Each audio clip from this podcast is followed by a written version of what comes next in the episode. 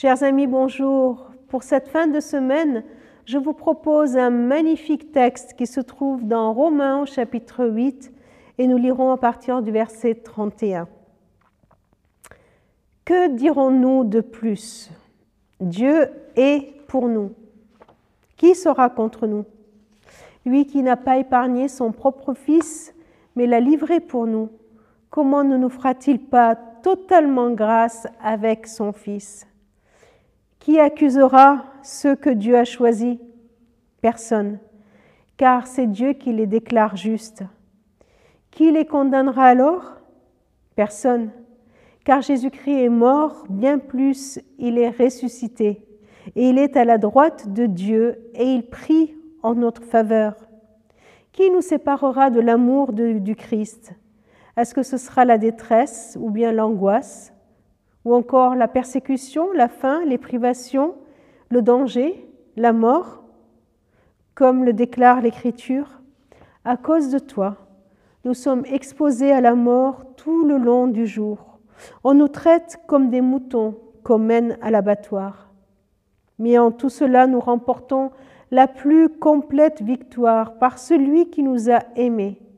Oui, j'ai la certitude rien ne peut nous séparer de son amour, ni la mort, ni la vie, ni les anges, ni d'autres autorités ou puissances célestes, ni le présent, ni l'avenir, ni les forces d'en haut, ni celles d'en bas, ni aucune autre, autre chose créée. Rien ne nous séparera jamais de l'amour de Dieu que, que Dieu nous a manifesté en Jésus-Christ, notre Seigneur. Voilà des affirmations extraordinaires. Si Dieu est pour nous, qui sera contre nous? Et la réponse, elle est claire, elle est forte. Personne. Personne.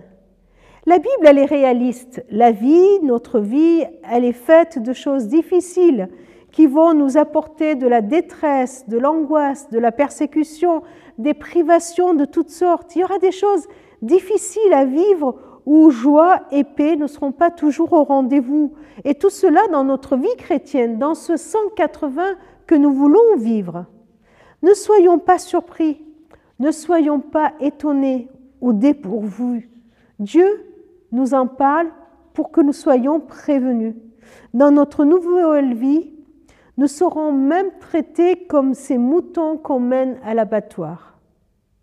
Ce qui nous donne la force, ce qui nous aide à ne pas être dominés par l'angoisse, ce sont toutes les affirmations qu'il y a dans ce texte. Dieu était avec nous. Personne ne peut être contre nous. Il a prouvé son amour envers nous en nous donnant son Fils. Alors, il ne va pas nous laisser tomber. Lui qui a donné son Fils, est-ce qu'il serait capable de nous laisser tomber? Non. Oui, il y aura des forces contraires, des forces très fortes, violentes, puissantes qui seront contre nous mais Jésus est vainqueur.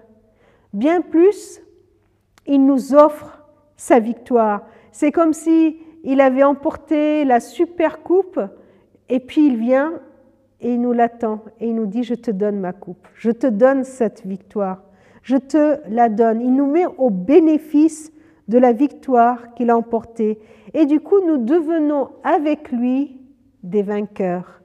Nous sommes plus que vainqueurs avec lui. Voilà les certitudes qu'il nous donne. Nous sommes victorieux par l'amour de Dieu qui est manifesté en Jésus-Christ. Alors, devant toutes nos émotions qui sont difficiles parfois à gérer, l'amour de Dieu est si grand, la victoire du Christ est si complète qu'il peut les dominer et qu'il peut nous aider à vivre chaque jour de victoire en victoire. C'est ma prière, mon souhait pour toi, pour aujourd'hui et pour chaque jour de ta vie. Que Dieu t'accorde d'être victorieux.